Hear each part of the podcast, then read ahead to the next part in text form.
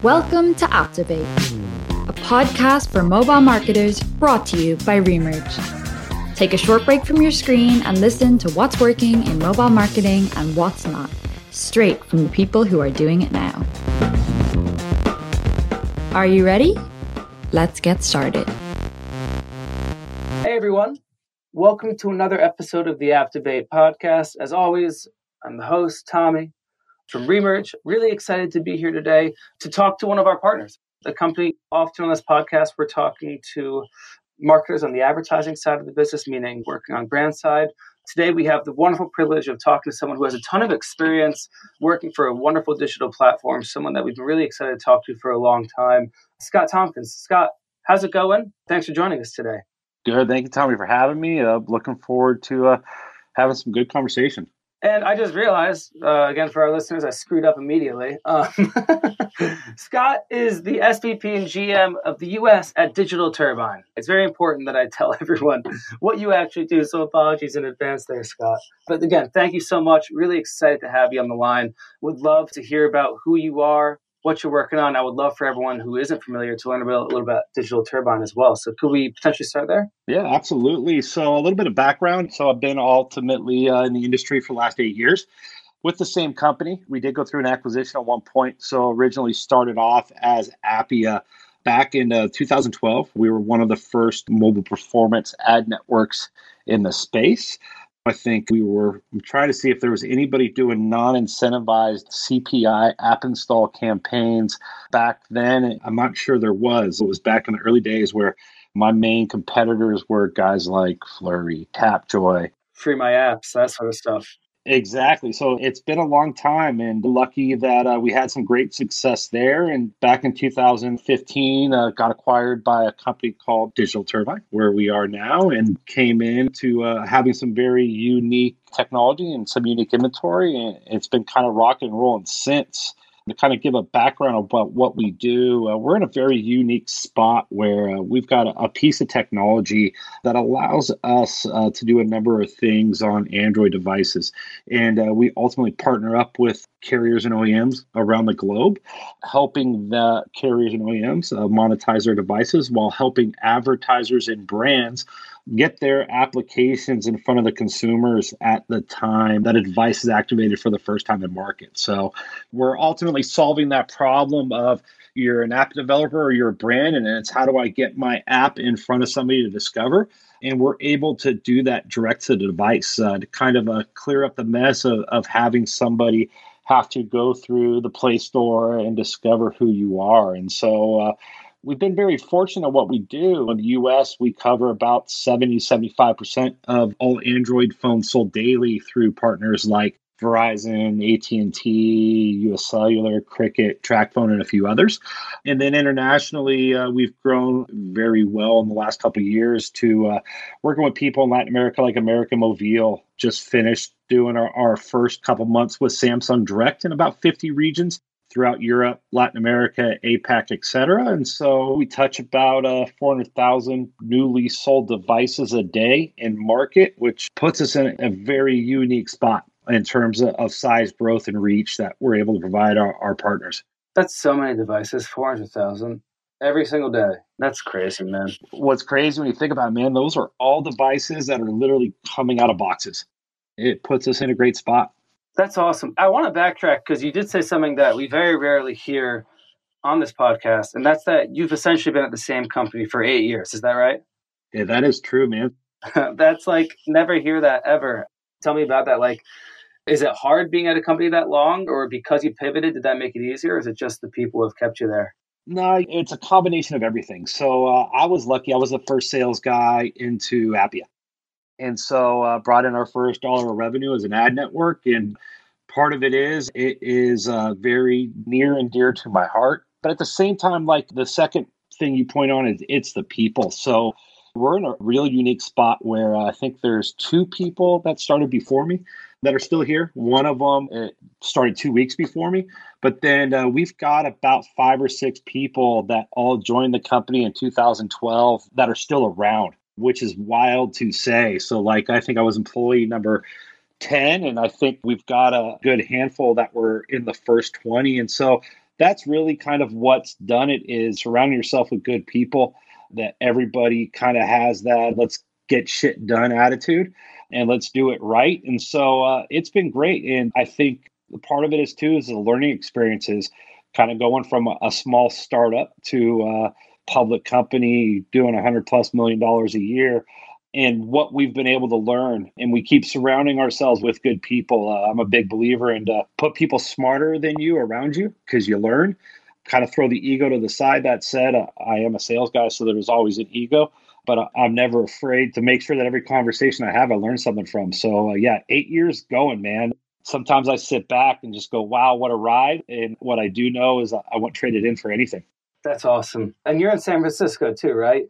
Yep, and I actually it's a good hub. I started in North Carolina, California boy, and then just realized that the Bay Area is the right place for us to be in this industry. Yeah, it's also, I mean, it makes it that much more impressive that you stayed because it's like you could walk at your door and, and probably find some good offers in, in a few days because there's just it's San Francisco, so there's everything there. So good for you. I hope you're there eight more years at least, and it's that's really really interesting. I'm glad you guys have built such a successful team like I from the outside coming in, right? I see a challenge with the product in that you are very unique, right? If I look in the advertiser's perspective, right, most advertisers are pro- advertising. I keep saying that. From the brand's perspective, right, most marketing managers are most used to, I imagine, buying ads, buying search, doing SEO, doing SEM, all those kind of standard CRM, whatever, right? everything that you'd expect. You guys don't really fall into necessarily any of those categories, right? Like, because you're not serving ads on devices, you're just helping put products in front of people, but in a way that isn't an ad. Is that accurate? Yeah, it's pretty accurate. That's probably been the biggest struggle we've had in terms of our success in getting the reach out to the brands and advertisers that we work with. And it, we kind of sit in the middle of a performance world, which everybody in mobile loves because it's measurable, in a branding world where the average consumer opens up their phone 100 plus times a day. And to be able to open the phone and see a brand's app, it, it definitely says a lot and draws some attention. And so that's kind of where. Uh, we sit in a very unique spot and it's taken us a long time to be able to tell the story. And the good news is we've had some great partners with us over the years that uh, haven't been afraid to share the success that they've seen with us and share the story you know that we've been able to do for them because the reality is we're really unique. I'm going to make two statements right now that probably is going to catch you off guard but i'm going to say it with confidence there is no other company in the world that can deliver an app to more phones in a day than we can. And there is no other inventory in the world that is as fraud free as we are. And to be able to say those two things is kind of bitching. Yeah, that is pretty sick. The first one deliver more apps to phones than anyone else, right? That was it. Yep you think I have to I have to challenge it, right? You think like more than Google or more than Facebook, for example? You're the average spender on Facebook. Let me ask you this: How many installs, how many devices do you think you get installed a day by buying ads through Facebook? Oh, that's true. Yeah, that's a shitload of money. Yeah. Yeah, and then how many ads a day do you think Google could reach? Now that obviously I'm only touching new phones, but you look at trying to get your app onto a device, you come partner with us. Tomorrow, I can put you on 120 to 150,000 phones in the US only. Makes sense. And the fraud thing makes a lot of sense, right? Because these are new phones. And do you guys have like a process of certifying that these phones are in fact brand new out of the box? Is there anything that goes into that? Or do advertisers challenge you guys on that at all? Well, you know how advertisers are. They like to challenge everything. I think the people we work with kind of speaks for it all. So, like, while the advertisers are my customer, the people who do all the background checking, everything, are the Verizon's, AT and T, Samsungs of the world. And so, like, they know what their device sales are I and mean, they're checking their numbers on a daily basis and making sure things match up. And so, how we operate's uh, pretty unique. And the fact that so we've got a piece of technology called Ignite that say when Verizon orders all their brand new phones from Samsung, they say, "Hey, Samsung, we want you to place Ignite onto this device as part of before you ship them to us." And so everything we do kind of happens in real time. Where traditionally, like if you wanted to follow a, a preload type model, you'd go to Samsung, cut a seven-figure check, go through six months of negotiation. They'd put you on phones. Those devices may sit on shelves for 18 plus months. And for us, everything we do is real time. So you walk into a Verizon store When that device is turned on and activated for the first time, it makes a Ignite makes a call to our ad server where we're placing our partners' full APKs onto that device ready to be executed. And so I see the AAID before Google does. And it puts us in a lot of challenging spots at times. So, you know, like uh, the MMPs, one of the fraud metrics they have is have we seen this device before? And if they haven't, they want to market fraud. Well, it took us a little while to explain to them, well, hey, nobody has seen this device before. And you should take the fact that we are seeing it as it being real and a valid device. And so uh, we've had a, a, few challenges. Advertisers like to, to throw the challenge flag up whenever they can, but versus when our ad network days existed, I can talk confidently and kind of where we sit. That totally makes sense you brought up another good point, right, around kind of the third party attribution providers not necessarily knowing how to handle you guys, right? And that to me kind of segues nicely into one of the questions I want to ask, which is around kind of just performance KPIs. Again, coming back to the idea that you guys, you're just a very unique offering. Like you said, it, you had two statements before that no one else can do, right? So you sit alone in some regards. Do you find it challenging determining what KPIs should look like for the advertisers that work with you guys? Like, do they try to kind of take what they're doing on Facebook and put those results on digital? Or sorry, do they try to apply the KPIs they have on Facebook and bring those to someone like Digital Turbine? And if so, does that make sense or not? Yeah, I think that's a great question, and one that me and my team uh, face daily. And so, like, the reality is, you walked into a machine zone or a GSN or King.com three to four years ago, and there were 200 to 300 partners they were working with. And for valid reasons, the, those lists have been cut down very, very slim to where there's probably about 20, 40 max partners the average advertiser works with. And everybody kind of has built an algorithm on the back end and some business intelligence that says, hey, this is what a quality user looks like seven days in, 21 days in, et cetera. And they've built ultimately their user acquisition off that model. And I think I kind of throw a challenge flag at it because I think in this day and age, you can't look at everything the same. Everything's a little bit different. You see a lot of app commercials on television. You know, I question how well they measure that. But ultimately, I think all ad units can be effective and ultimately perform differently. And what I mean by that is, you know, a Facebook banner ad that, that seems to be everybody's go to. Bottom line is Facebook's targeting their capabilities along with Google, second to none. And I think they provide a lot of great success to the people out there. And there's other channels to explore. But a Facebook banner ad is going to perform differently for a gaming company versus like a playable ad unit. And then it's going to perform differently versus a video ad, which is then going to perform differently than us preloading your app onto a device. And for a lot of ways, you know, like a playable ad unit, the consumer gets to experience the game before they actually click that install button. And so you're going to generally get a, a very high converting, high quality user. So a video ad's going to do ultimately the same. It's going to make them want to see the gameplay. Where a banner ad, they don't have much to work with. They're kind of exploring, so it may not back out as well. But if the targeting's there, it's great. Where for us, like we're putting your app in front of consumers, kind of beating them to the bubble of being able to discover you. And some are going to love it. Some are you know, may not. Some of them are going to take their time to explore it. So, like if I preload Candy Crush on a new Verizon device, you're probably not going to open it in the first day or two. You're experiencing your new phone, you're seeing how things work.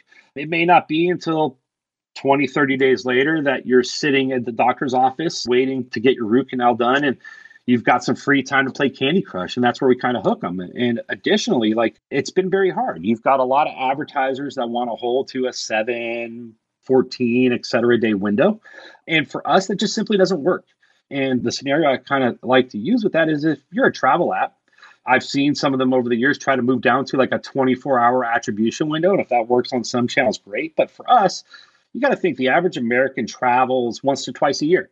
So if you buy a new phone in February, it's not going to be until, say, maybe July that you plan a trip. In a lot of those cases, you're going to open the app for the first time. Ultimately, with the way attribution works, we may get credit for it or we may not. But where I kind of challenge that industry is travel's a, a, complicated industry where there's a lot of guys who do the very same exact thing and it's arguable they all do the same thing just as well as the other and so would you rather for a small fee get your app on that device so you're there in front of their eyes when they want to book a trip Or would you rather take the risk of them going to the Play Store where there's 20 of your competitors who all do the same thing and being lucky that you're the one of 20 they pick?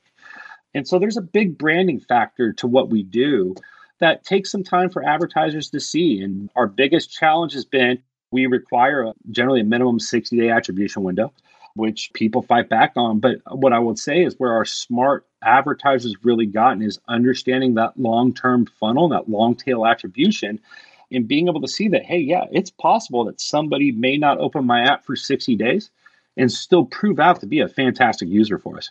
Yeah. And it's also possible that like this is just me saying my opinion it's also possible and honestly probable that all these efforts kind of just work together in some capacity right like and just the experience of having an app preloaded onto a phone creates a different experience for that consumer and that inherently has value right and maybe that's part of what you're getting at here right it's not that maybe part of the answer is to not judge something like Digital Turbine against Facebook metrics or against Google metrics or against search metrics or whatever the case may be. Maybe it's just to think of them more holistically and say, does this add value to the consumer's experience with my particular brand? Does that sound at all on par with kind of what you're getting at? Yeah, you nailed it. I mean, like, you look at branding 101 you take charmin for example like i see the commercials with the cute little teddy bear and i'm not looking to buy toilet paper right away but I've got three kids, so we go through a lot of it, and they like the cute little teddy bear. So when we're going through the aisle at Target, that's what they want because it's in their head. And like a, a, good use case is there's a gaming company out there that a couple years ago put a, a, pretty girl in a commercial and ran some Super Bowl ads. And what was crazy was seeing the lift of, of apps we had pre-installed that never been open. All of a sudden on Super Bowl, just start opening up because the app's already there on the phone, and somebody's watching the commercial. Go, man, I got that game. Let me see what it's about. And so that's really where we talk about multi touch attribution in this industry, and nobody does it well. For one, you've got a lot of conflict, it's not until us as partners, advertisers, MMPs all sit down and determine who's going to get a piece of what. But I think it's something that's missed a lot from the advertiser standpoint is really truly seeing the value in what multi touch attribution is which is a rabbit hole of a conversation and leads into a lot of heated conversations that I've had kind of going around the industry for a little while. But it's something you can't miss. And it's all a full package of what you're putting in front of consumers. Yeah, 100%. No, I love that example. I'm pretty much positive referring to Kate Upton Machine Zone. But I love the, the example there because it does show so clearly how these things are married to one another, right? And if you look at each specific marketing tactic you use as salad from another one, you might not find the results you're ever looking for with almost anyone, right? And that draws me to another question of do you think that maybe performance marketers, I know this sounds like a silly thing to ask, but I don't know how else to ask it. Do you think we're like almost too numbers driven to some degree? Yes. Now, I said that very quickly. I think there are a number out there, a number of performance marketers out there that truly see it I think there's also a number of marketers out there who have limitations to the BI and the tooling in front of them that doesn't allow them to see it. But I think that's changing. If I have somebody come to me and say, hey, look, the only way I'm going to work with you is if you hit this seven day retention metric, my answer generally to them is, well, this isn't going to work. And there's a good possibility I'm going to hit that. But if you're going to be that narrow in your focus of what you're actually buying, you're not thinking correctly. And it's amazing how many people I've said, no, we're not interested in doing that. Let us know if your KPIs change. Eventually, I think what it does is it turns them away and says, hey, somebody just said no to my money. But I'm doing it for their own good. And I think what's been surprising is how many have come back either weeks or months later and said, you know what? We're starting to look at things very differently. I think now is a good time to try it. And so while my CEO probably hates me when I, I turn away money, I think the bottom line is people need to think differently in how they spend it and what their metrics are. And you've probably experienced it just as much as I have, where you start with an advertiser and they have a certain KPI. Six months later, that KPI changes. Six months after that, they come back and say, hey, both of those KPIs were completely wrong. We're now doing it third way. Yeah, no, we definitely come across stuff like that, right? For sure. And I think part of this is like it does come from just the performance mentality of that hey you got to be here in a seven day window or a 14 day window or some multiple of seven window, which, which is, I think, silly in and of itself. But the problem with the approach that we see with a lot of performance marketing is it devalues ancillary components of what a vendor might be providing, right? In your case, you're providing, again, this is all just my kind of opinion, right? So you could disagree, but part of what you're providing is unique customer interaction with a particular brand and also efficiency and good customer experience of being able to engage with that brand, right? That has inherent value that might not be as easy to determine within a seven day, 14 day, whatever attribution retention model or whatever someone has. So applying kind of single models over every channel maybe just is not the answer in terms of performance marketing. And maybe we do need to take more of a branding approach overall. Exactly. And I think too, like uh, people need to take a deeper dive into what their partners are providing. We're in a unique spot where we do, we do a host of, of things, not just deliver the app onto the phone when it's turned on for the first time. We're able to deliver push notifications to our carrier's whole user bases. Whereas traditionally, like if you're Yelp, you can only deliver a push notification to the users that have your app. Where with how we operate and our closeness with our partners, we're able to deliver push notifications to full user bases. We've got another product uh, called Single Tap, which is very unique in the fact that since I can deliver an APK deliver directly to a device that has our technology whenever we want.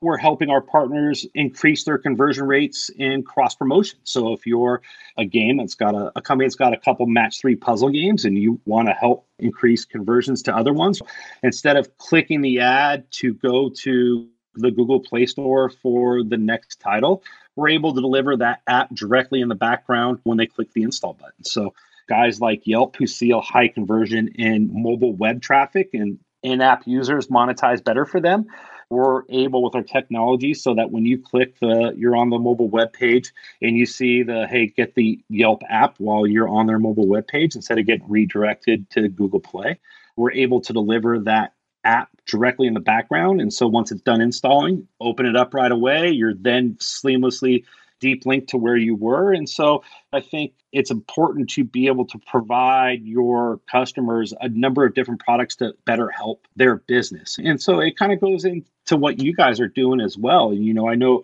we've partnered with you guys through a, a, few advertisers that have worked with us and there's been a number of different use cases that you guys have ultimately been able to help them out with whether it's users that we've preloaded apps on that haven't opened them yet whether it's users that open and interacted for a period of time but then ultimately stepped away you guys have been great at offering a suite of different services to help them re-engage with that client Oh, thanks, Scott. I appreciate that. We're doing our best over here.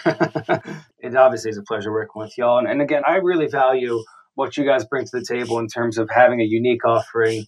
And I, I really, really appreciate the fact that it's basically, or it is fraud free, right? In a world that we live in where fraud has been rampant for years, in part due to some of what we were doing a long time ago with the incent stuff, probably. Well, there was a point in time uh, we didn't know what was happening. I know, exactly. Yeah. In retrospect, it was wild, but like uh, we were an emerging industry. And unfortunately, there were some bad players. And unfortunately, where there's money to be made, there's going to be people trying to take advantage of it. And so, uh, no, like it's been good to watch how the industry's changed. You know, obviously it's for the good for all of us, especially for the advertisers, but like it goes to KPIs. I mean, there was a point in time where uh, UA guys were incentivized by how many new users they could bring in. So, you know, everybody had their different incentives on, on what they needed to get done.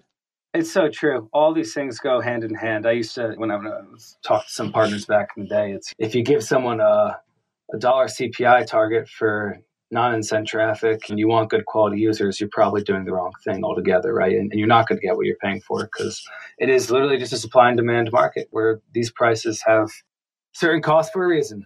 But looking towards 2020, I'm curious to get your thoughts because we've talked a lot about kind of the marriage between performance advertising, brand advertising, and how we should potentially be looking at KPIs and how maybe we're even too number driven and maybe even impatient to a degree, right? Looking forward to 2020, do you think that the mentality will continue to shift? Obviously, you know, at Digital Turbine, you guys have seen tremendous growth and you've done some awesome work, but do you think the mentality will keep shifting towards I don't want to say like a branding mentality, but do you think performance marketers will start to adopt that more and more going into next year? So, uh, are we finally going to hit the year of brands coming into mobile next year? You think? I do. I already see it, right? Like if you go yeah. into any QSR restaurant, they're all advertising their apps. So I think, yeah, absolutely. I think so too. We've been saying it for a couple years, but I think this is finally the year. And so, what I think that's also going to do is you're going to see the bigger brands come in and open the eyes to the performance marketer that there is a K factor that needs to be looked into things. I think ultimately the goal of marketing is return on ad spend. And I don't think that's ever going to go away. But I think that there's going to be a different value that's finally realized by branding. It's why you see Machine Zone doing TV ads. You look at guys like seriously their best fiends and, and campaigns and, and, like i love it man i would never discover that game in any other form other than watching a commercial i think we're going to see the brands coming in and i think what that's going to do is you're starting to see it is a brand mentality coming in where there's that multi-touch cross interface interaction with a consumer that needs to happen if you stay too narrow focused you're going to lose audience i mean there's a lot of people who don't touch Facebook. And so, like, if you're dropping all your dollars in Facebook, my mother is never going to know who you are. And she's a Candy Crush demographic. And so, like, I think we're going to see a lot of changes happening. And I think, too, we're going to see a lot of changes in technology on how to measure it. I think some of the MMPs, while the I will say up front, some of you guys are listening, you've been a bane in my existence at times over the last few years, but uh, I got a strong relationship and I appreciate each and every one of you at the same time. I think they're coming out with new tools of measurability that's going to kind of revolutionize how we're doing things. And uh, everybody's going to get smarter. And I welcome, man. I look forward to it. It's been real interesting watching just how the industry's matured, how the thought process has matured. I'm glad I'm somewhere uh, where we get to be at the front of it. And I hope uh, I got another eight years of it in front of me. Hell yeah, man. Well, with that, we'll conclude this. That was awesome, Scott. I really appreciate you taking the time to speak with me today. That was super insightful. I always love talking to salespeople because I just feel such a high degree of empathy for everything they're going through, and I'm sure you feel the same way. So uh, it's been an absolute pleasure having you, and I hope we can maybe host you again at the end of 2020 or sometime in the near future and kind of get a, an update on where you guys are at and what you're thinking for the next few years. Cool. Right on, Tommy. I appreciate it, man. Anytime, bro. Thanks for taking a break with us and listening to our weekly episode of Activate by Remerge. If you enjoyed what you heard, leave us a oh, star review on iTunes and tell your friends about the podcast. The more people you tell, the further we can spread these awesome mobile marketing insights. See you next week.